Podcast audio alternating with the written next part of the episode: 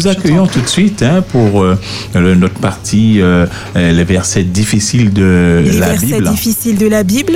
Comment les comprendre? Comment les comprendre? Et j'accueille, euh, en tout cas sur les, euh, le plateau euh, d'Espérance FM, Pragé, qui, euh, avec Genèse 2.15, si euh, mes souvenirs euh, euh, sont bons, qui va nous parler, qui va nous expliquer, j'ai envie de dire, ce verset. Jean-Marc Pragé, déjà, comment vas-tu? Bien, ça va. Je suis content. Nous sommes dans le sabbat. Euh, un temps de repos sur euh, tous les aspects du repos. Très bien. Alors, je pense que vous avez entendu sa voix. Il est entré sur le plateau tout de suite. Il a pris son micro et il chantait euh, avec nous. On te remercie de nous avoir accompagnés dans ce moment de louange. J'ai essayé. Très bien, Jean-Marc. eh Tu as 25 minutes pour nous parler de ce verset. Bien. Euh, nous sommes dans le sabbat. Et euh, ce texte. euh,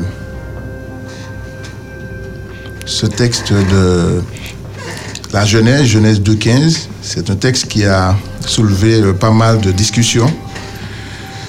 Et dans l'idée de porter une. L'idée de porter une compréhension. euh, déjà, c'est un texte qui m'a fait du bien lorsque j'ai compris sa portée, une portée très profonde. Alors ce matin, nous allons essayer ensemble de voir un aspect, un aspect de ce texte euh, révélé par la Bible. Alors le, le texte de Genèse 2, chapitre 15, c'est un texte que nous connaissons, qui nous dit quoi? Qui nous dit que le Seigneur Dieu prit l'homme et le plaça dans le jardin d'Éden pour le cultiver et le garder. Alors comme je disais tout à l'heure, ce texte a fait couler beaucoup d'encre et a été sujet de pléthore de commentaires. Ce que je souhaite en ce matin, c'est en considérer un aspect que le texte nous révèle et qui, selon moi, est encore valable aujourd'hui pour notre développement personnel, mais aussi spirituel. Alors, le débat, c'est très souvent ancré sur le travail, sur une activité de l'homme imposée avant ou après la chute. Mais je ne vais pas m'étendre sur cet aspect-là. Qu'est-ce que le texte a voulu nous dire quand il dit que Dieu prit l'homme et le plaça dans le jardin pour le cultiver et le garder Est-ce que je peux vous poser la question? Est-ce que vous avez une idée? Vous qui êtes sur le plateau. Personnellement, je dirais qu'il s'agit en fait tout simplement d'un endroit où l'Éternel a voulu, un endroit protégé qu'il avait béni euh, lors de sa création, et un endroit où en fait l'homme, il savait que l'homme serait dans son élément. Euh, un endroit où Où il voilà, venait à la où il rencontre. venait à sa rencontre. Enfin, un endroit où on se sentirait bien, tout simplement. Et euh, pour l'aspect de le cultiver et le garder, mais de la même manière que tu te sens bien dans cet endroit, mais aussi, voilà, protéger euh, cet environnement où on peut se rencontrer, donc moi, homme, avec Dieu, euh, sainement. Tout à fait. Quelqu'un d'autre? Moi, je, enfin, quand j'ai déjà, quand j'ai déjà, pardon, quand j'ai dé- découvert, pas déjà, découvert ce, texte, ça, remonte à des années. Euh, je ne sais pas si c'est la bonne interprétation, mais en tout cas, euh, je sais que Dieu avait placé l'homme euh, dans le jardin d'Éden, mais on, peut dire un lieu de vie, un lieu où habiter, un havre de paix. Et quand on parle de pour le cultiver, c'était un peu comme si c'était le premier emploi. Le- il a donné une, ac- une- une activité, activité. à l'homme pour Pour qu'il puisse s'occuper. euh, Pour en prendre soin. Pour en prendre soin, voilà. C'était, c'était, c'était une activité. Tout à Donc déjà, il lui a donné pour moi un, un endroit où habiter, où vivre, où évoluer, où grandir, où, où- où faire, euh, enfin, profiter des bénédictions de l'Éternel. Mhm.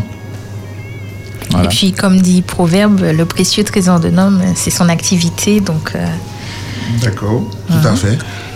C'est bon? Alors, dans cette notion-là, c'est vrai, effectivement, euh, les débats se sont surtout orientés dans cette activité. Euh, si nous revenons, et ce qui est très bien, euh, si nous revenons à, au texte dans sa profondeur, l'hébreu euh, nous donne une définition du mot euh, cultiver. Et dans quel que soit les textes que vous allez étudier dans le, le texte hébreu en lui-même, et euh, il y a un texte aussi qui est un petit peu plus ancien que le texte hébreu, ce sont des Hébreux qui l'ont justement écrit. C'est un texte en grec d'ailleurs, qui, euh, parce que les manuscrits qu'on a trouvés euh, euh, sont beaucoup plus anciens que les textes écrits en hébreu qui sont de plus de 200, 300 ans avant les textes que nous avons. Au fait, tous ces textes-là, ils ont un point commun, c'est que les- le terme euh, cultiver rentre dans l'idée de rendre un culte. Il est important pour nous de, saisir cela. Et le terme garder reste dans euh, son ancrage de garder, mais surtout de veiller sur. Alors pourquoi, euh, lorsque nous, par exemple, euh, une langue qui est plus proche, chez nous parlons par exemple du latin, on a toujours la même idée quand on parle de cultiver, d'adorer et de rendre un culte. Maintenant, qu'est-ce que ça veut dire rendre un culte? Alors, si nous cherchons, euh, allez, Wikipédia simplement, nous allons voir que rendre un culte, c'est donc cultiver. Mais on ajoute cultiver une relation avec une divinité et vouloir la faire fructifier. Donc, euh, si nous restons dans le, le- le contexte du euh, Jardin d'Éden, la notion de cultiver, c'est rentrer dans une relation avec une divinité. Cette divinité-là, nous la connaissons, c'est Dieu, mais dans l'idée de la faire fructifier. Donc, il y a une évolution. L'homme était placé là pour... Il y a un psaume, je fais une petite digression que j'aime beaucoup, c'est le psaume 19 qui dit « Les cieux racontent quelque chose ». Et euh, les cieux racontent la gloire de Dieu. Euh, la notion de gloire, ici, toujours dans le texte hébreu, n'a rien à voir avec le fait d'être lumineux. Mais la gloire, ici, c'est le caractère. Euh, le- le- le- L'essence du mot même, c'est l'opinion de. Donc, les cieux racontent le caractère de Dieu, l'opinion de Dieu. Et si nous revenons avant ce que nous appelons le péché, nous devons bien saisir que quand Dieu place l'homme dans le jardin, c'était pour tisser et faire grandir la relation que Dieu a avec l'homme. Et c'est un Dieu qui est toujours euh, à l'initiative. Il veut être en relation. C'est un être de relation, c'est un être social, faisant. Ils sont plusieurs. Et nous avons vu plus tard que l'homme n'a pas été seul, puisque avant d'entrer justement dans le sabbat, l'homme était complet dans ces deux emphases, son emphase, une emphase féminine et une emphase masculine. Et la femme et l'homme, ils sont entrés dans le 7, 7 que tu as dit tout à l'heure, chiffre du complet, chiffre de la plénitude, mais c'est un chiffre d'évaluation aussi, le chiffre 7. Mais nous allons rester dans l'idée de rendre un culte et garder. Donc, l'homme était censé, plus il allait observer autour de lui, il allait s'enquérir de celui qui a créé tout cela. Et normalement, il devrait avoir des atomes crochus en observant et se dire, mais plus il regarde ce qui l'entourait, plus il sentait une résonance avec ce qu'il était lui-même. Pourquoi? Parce qu'il était sorti des mains de celui qui a tout ça. tout créé, tout ça. Et euh, le fait que Dieu l'ait mis là n'a rien à voir avec un dictat. Puisque le texte nous dit plus tard que lui et sa femme, ils ont fait un choix. Donc, ils avaient la possibilité de faire un choix, d'observer, de veiller sur, qui veut dire garder, ou ne pas garder ce que Dieu avait donné. Et c'est important pour nous de, de comprendre ça. Donc, dans cette notion-là, l'homme a failli. L'homme a failli dans cette notion-là. Euh, au fait, puisque qu'est-ce qui s'est passé La Bible nous parle d'une cession, d'une césure qu'il a eu, puisque au fait, il n'a pas observé ce que Dieu lui avait dit. Euh, maintenant, dans les recherches que vous faites, c'est vrai que euh, nous allons sur Internet et nous pouvons trouver beaucoup de choses. Mais il est bon d'aller dans certaines bibliothèques spécialisées de la théologie ou de la Bible tout simplement pour vraiment comprendre les mots et comprendre comment les mots sont formés, sont créés.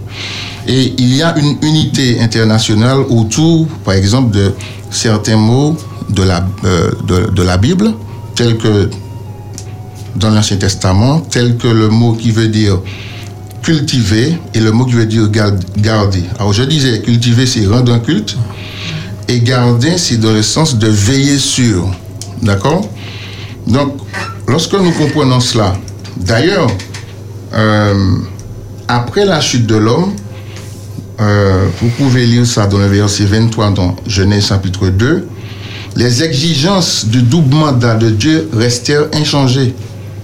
Mais ce qui a changé dans le cultiver et dans le garder, le texte nous informe dans le même ordre, hein, cultiver et garder, que l'homme a reçu l'injonction de cultiver, mais cette fois-ci avec des gouttes de sueur, il me semble. Il va transpirer, d'accord? Mais que la garde, par contre, a changé. Puisque si vous vous souvenez bien, il y a des chérubins qui sont venus pour garder l'entrée du jardin. Veiller, ouais.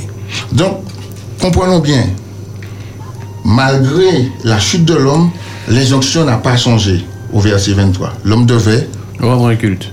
tout à fait, mais pourtant, la notion de garder a été confiée à des chérubins. Alors, il y a un homme, j'aime l'appeler un anéologos, qui veut dire un homme éloquent, qui a écrit l'épître aux Hébreux. Et c'est une épître que j'affectionne particulièrement. Alors, pour certains, ce n'est pas, euh, ce n'est pas Paul qui l'a écrit, pour d'autres, c'est Paul.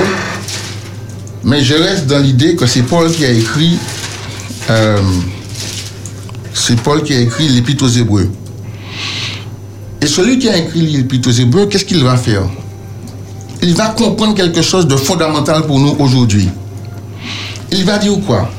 Dans Hébreux au chapitre 9 et au verset 14, Hébreux 9, 14 dit, alors je lis dans, dans ma Bible, la NBS, combien plus le sang du Christ, qui par l'Esprit éternel s'est offert lui-même à Dieu sans défaut. Le texte continue, purifiera-t-il notre conscience des œuvres mortes pour que nous rendions quoi? Un, Un culte, au. Dieu vivant. Ce qu'il faudrait comprendre, c'est que le mot culte ici, c'est le même mot culte qui existe dans la version grecque de l'Ancien Testament. Puisque, pourquoi nous puissions bien saisir les choses, puisque bon, c'est un moment d'étude, si j'ai bien compris. Euh, L'hébreu, il y a un texte en hébreu qui a été traduit en grec, d'accord? Et de ce texte en grec, on peut faire le lien avec le Nouveau Testament. C'est pourquoi il est toujours dangereux de prendre un texte du Nouveau Testament en grec et vou- vouloir le faire rentrer dans l'hébreu de l'Ancien Testament. Pour le faire, il y a un travail à faire. Il faut partir du texte grec du Nouveau Testament, aller dans le texte grec de l'Ancien Testament et voir, et voir quel texte en hébreu qui, te- qui se trouve sous le texte grec. Je ne sais pas si je me fais bien comprendre ça évite de partir dans, dans, dans, dans des errances. Puisque le, le, le 80% du Nouveau Testament, les textes sont inspirés de l'Ancien Testament. Mais il faut comprendre. Il faut comprendre. C'est comme j'aime à dire, euh, quand j'étudiais, euh, étant un Martiniquais bien fondé, j'aime beaucoup le créole. Et quand j'écris pourtant en français, les profs me disaient, on sent que derrière ça, on sent que tu es martiniquais. Donc mon français était, il était un petit peu créolais. Donc c'est pareil. Ça veut dire que ceux qui écrivent le Nouveau Testament à travers de la Koiné, les Grecs, n'oubliez pas que ce sont des Juifs et ils pensent en hébreu. Donc, quand lui, il écrit là, culte, sous ça, c'est un terme grec.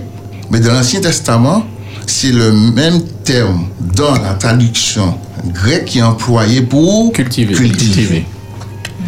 Alors, qu'est-ce que Paul veut nous enseigner là? Je ne pourrais pas développer tout le texte avec vous, mais ce qu'il faut retenir ici, le texte dit, le sang de Christ, qu'est-ce qu'il fait? Il purifie quoi? Notre conscience Conscience. des œuvres mortes pour que nous rendions un culte au Dieu vivant. Nous avons vu tout à l'heure que euh, rendre un culte, c'est entretenir une, relation avec une divinité, mais en, ce- en- en espèce Dieu, d'accord? Et il y a un développement qui se fait, c'est une relation avec, donc il y a une connexion Connexion. qui se fait. Donc ici, la notion de euh, rendre un culte, cela veut dire que c'est le Christ, le texte nous dit, qui va faire cela. Cela veut dire que quand le Christ vient sur la terre, Paul a compris ça parce qu'il parle, vous avez déjà entendu parler de ça, d'un premier Adam Oui, et du et du second. second Adam. Donc, le Christ vient remplir la vocation du premier, Premier Adam. Adam. Il n'a pas su la remplir. Pourquoi? Il n'a pas su cultiver, et garder. Donc, il a cultivé et c'est le céleste qui est descendu à travers les chérubins pour garder l'entrée du jardin. Mais Paul, ce qu'il va dire là, c'est que le céleste est descendu finalement. Jésus est descendu. D'accord? Et ce qu'il faudrait bien comprendre ici, euh, je vais résumer ainsi, c'est qu'il fallait que Jésus vienne pour non seulement cultiver, mais pour garder. Et c'est pas fini. Dans le sens que c'est parce que le Christ, le Christ a fait le contraire, au fait? Le Christ a gardé, il a fait la volonté de son Père, d'accord, pour que nous-mêmes, que nous puissions cultiver. Cultiver. Parce qu'aujourd'hui, n'oublions pas que le texte ne change pas. Je sais a la critique historique, la critique documentaire. Aujourd'hui, on remet le texte biblique euh, euh, en cause tout le temps par rapport à des données scientifiques. Mais le texte biblique n'a pas été écrit pour que nous puissions nous battre sur des données scientifiques, mais il a été écrit pour un peuple à un moment donné qui avait des besoins. Donc, Aujourd'hui, nous avons des besoins et le texte biblique peut encore nous servir et il va encore servir. Donc, nous entrons dans un dialogue du texte biblique qui a déjà existé, qui nous a précédé et qui nous précédera. Donc, dans ce dialogue-là, il est important pour nous de saisir ce que le Christ a fait. Le Christ, quand il vient, regardez tout ce qu'il fait, il croissait en stature et en grâce devant Dieu et devant, Devant les hommes. voilà. Le Christ n'a pas péché. Le a observé. Donc, le Christ, dès qu'il recherchait une puissance, qu'est-ce qu'il faisait? Il rentrait en relation avec son Père. Il était tout le temps dans cette notion de rendre un culte, dans le sens de- d'ancrer sa relation avec son Père. Mais en plus de ça, le Christ, il a gardé la parole de Dieu. Quand l'ennemi est venu au désert le tenter, il a rétorqué par la parole de Dieu J'ai écrit. il est écrit. Donc, le Christ a rempli la mission. Mais aujourd'hui, la question, c'est comment faire? Euh, il y a une, je vais dire une auteur pour certains et un auteur pour d'autres, parce que tout dépend. Aujourd'hui, il faut faire attention. Il y a un texte très intéressant. Euh, c'est euh, Helen G. White. Alors, bon, euh, elle va dire, c'est un livre que je conseille à tout le monde, d'ailleurs, c'est un livre que je dois avec, il n'est pas abîmé. Mais je veux conseiller à ceux qui veulent vraiment saisir les profondeurs de la mission du Christ de lire le livre Éducation. Le livre Éducation, c'est un livre peut-être qu'on a mis de côté, mais je vous le conseille parce que c'est un livre qui m'a fait, qui m'a fait découvrir des profondeurs extraordinaires euh, euh, euh, du texte biblique. Et ça m'a permis de voir quand même que cette femme, on a beau dire, était inspiré. mais voilà, elle avait une relation particulière avec Dieu, je vais dire ça ainsi, puisque plus on fait des recherches dans le texte biblique et plus on voit que il y a une, des accointances fortes en ce qu'elle dit et le texte biblique. Donc, lorsque l'homme a péché, elle va dire que, la page 29 de l'éducation, que l'homme perdit tout en choisissant d'écouter l'imposteur plutôt que celui qui est la vérité et qui seul possède l'intelligence. Écoutez bien, le bien et le mal se mêlèrent dans son esprit, jusqu'à l'obscurcir et en paralysant les facultés mentales et spirituelles. Il ne fut plus à même à apprécier les biens que Dieu lui avait si généreusement accordés. À partir du moment que l'homme a créé cette césure entre lui et, et Dieu, il a invité une troisième personne dans le ménage, on va dire ça ainsi. Il ne pouvait plus observer, garder, parce que son esprit paralysé. Donc, le seul moyen que nous avons, elle dit à la page 35, nous avons besoin d'être éduqués comme l'éducation d'Adam a commencé dans la connexion de le relationnel avec Dieu, d'accord? Mais nous devons un plus. Pourquoi? Parce que le bien et le mal s'est mêlé dans notre cerveau. Et je vois ça avec mes enfants quand ils étaient petits. Je prends ça comme exemple. Tout le temps, ils me faisaient des choses pas possibles et je riais. Pourquoi je ris? Parce que je sais qu'ils ont pris ça quelque part. Ils n'ont pas, ils ont pas pris ça très loin. Si on passe devant un miroir, on voit où nos enfants ont pris quelque chose. Donc, dans l'idée, le texte dit si l'on réfléchit profondément, on comprend qu'éducation et rédemption, et rédemption sont une seule et même chose. Car pour l'un comme pour l'autre, personne ne peut poser un autre fondement que celui qui a été posé, savoir Jésus-Christ. Un texte que nous connaissons. Car il a plu à Dieu de faire habiter en lui toute plénitude. Donc, le Christ, c'est lui qui a gardé.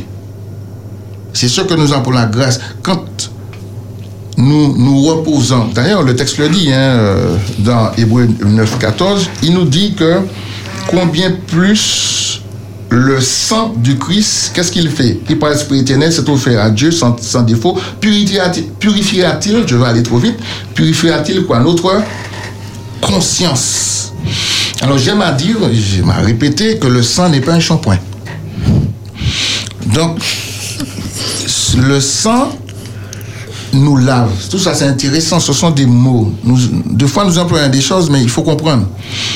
Comment le sang peut purifier nos confiances Voilà.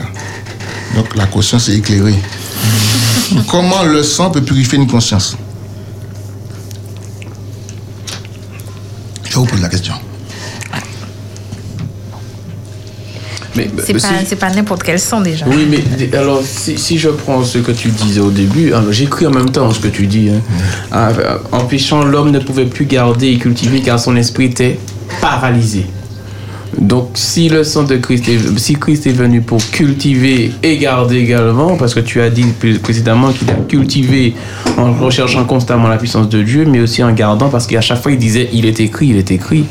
Donc, à travers cela, il va nous purifier, parce qu'on était déjà paralysé à la base. Tout à fait. ce qu'il avait, ce qu'il avait initié à la première alliance, comme Hébreu 9, verset 1 dit, à la première alliance, il devait cultiver.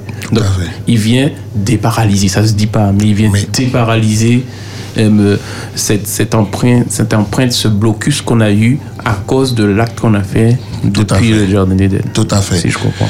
C'est c'est exactement ça, puisque au fait, le texte nous dit que c'est. Nous dit notre esprit était paralysé. Et là, Hébreu nous dit le sang purifie notre conscience. Il faut savoir que dans la pensée hébraïque, le sang, c'est la vie. Donc, qu'est-ce qui va éclairer ma conscience? C'est pas le sang de l'animal. Derrière ça, il y a quelque chose de plus grand. C'est la vie du Christ, La ce qu'il a donne. fait. C'est ce qu'il a fait dans le concret, dans sa relation avec autrui et avec son Père. Donc, ça éclaire notre faculté de discernement. C'est ce qu'il fait. Donc, si aujourd'hui... Et, même, et je pourrais même dire l'inconscient aussi. Parce que si tu touches le conscient, tu vas toucher aussi l'inconscient dans le sens que tu n'auras plus de remords à ce que je- de ce que tu as fait auparavant, puisque le Seigneur a tout lavé. Là, c'est encore, c'est formidable ce que tu dis. Mais là, c'est encore un gros morceau. mais, mais ce que tu dis est fondamental. Oui. Puisque, au fait, on entre dans la notion de déculpabilisation. D'accord?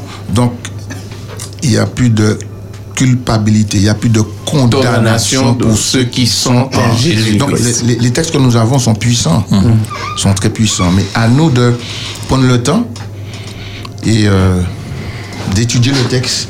Et le texte va nous donner des valeurs extraordinaires. Alors, je vais terminer puisque le, temps qui m'est imparti est terminé.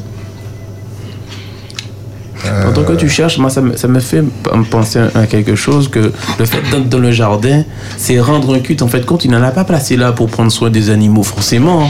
Mais c'est pour lui rendre un culte à Dieu de ce que lui-même a déjà fait en amont et de ce qu'il a fait pour toi en te criant simplement. Garder l'adoration. Tout à fait. En, en tant que tel, en tant que en tant tel. que tel, en fait, c'était. euh, notons quand même qu'un animal peut prendre soin de lui-même tout seul. hein. Oui. On va pas lui mettre. de- enfin, il y a des moutons de chez moi, je leur mets pas de l'herbe dans la dans la bouche. dans la, Dans la bouche. dans la bouche. Oui, mais- Voilà, l'animal en tant que tel peut prendre soin de lui. Donc en fait, la- le cultiver, c'est autant cultiver donc le culte. Veux aussi. Voilà, se cultiver, cultiver. soi-même et puis cultiver le côté aussi. Cultiver peut signifier entretenir quelque chose. Tout à fait. Voilà, donc c'est cultiver dans toutes les aspérités de ce terme.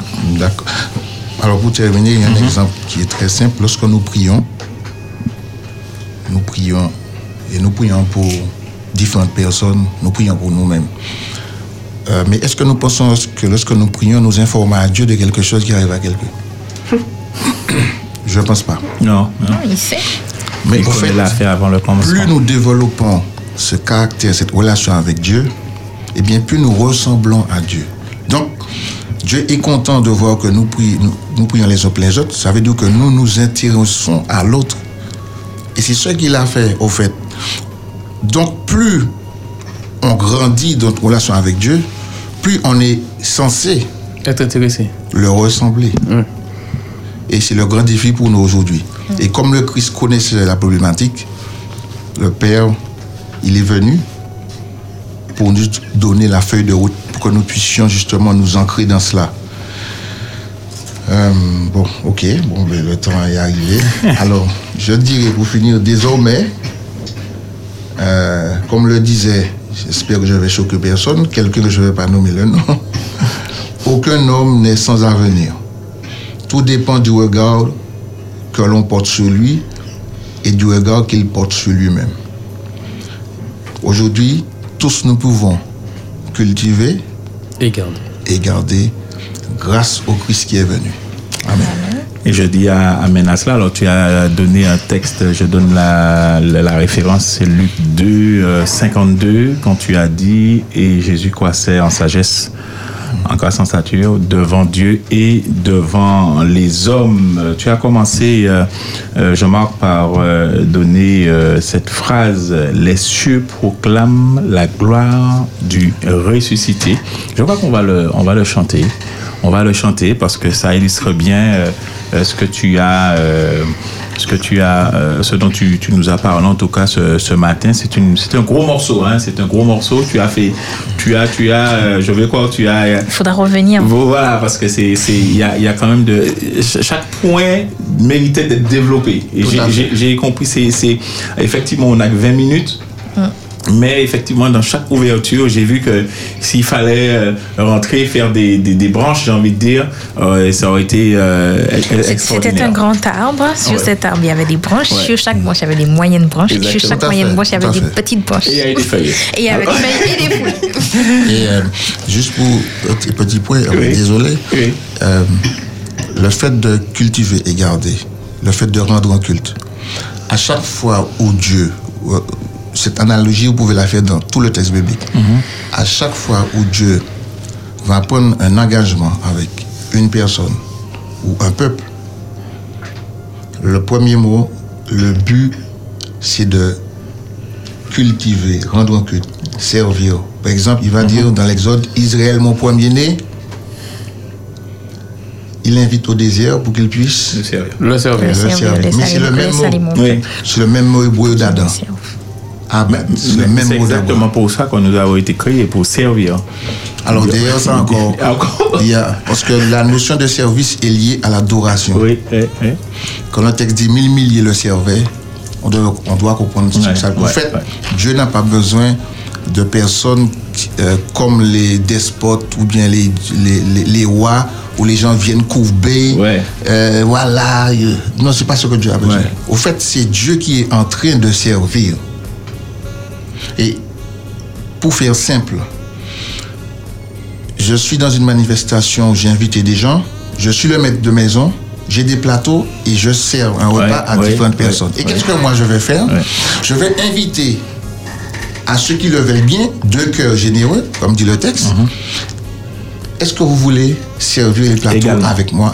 Également C'est dans ce sens-là que la notion de service, mais pas dans la notion païenne de roi, ouais. et puis on sert. Tout ça, c'est- ce sont des détails qui sont importants dans. Ils me feront le sanctuaire, ils me serviront, il dit à Israël. Toutes hein, les fois. Avec Moïse, là, tout, le, pour le premier Par contre, le sanctuaire. sanctuaire, c'est mon dada. hein. on va toucher ce morceau-là. Sinon, on est là jusqu'à 17h, 19h. Et encore, et On encore. est encore. On fait une semaine de. On fait une semaine Au moins. dessus. Ah vous êtes des sanctuaires.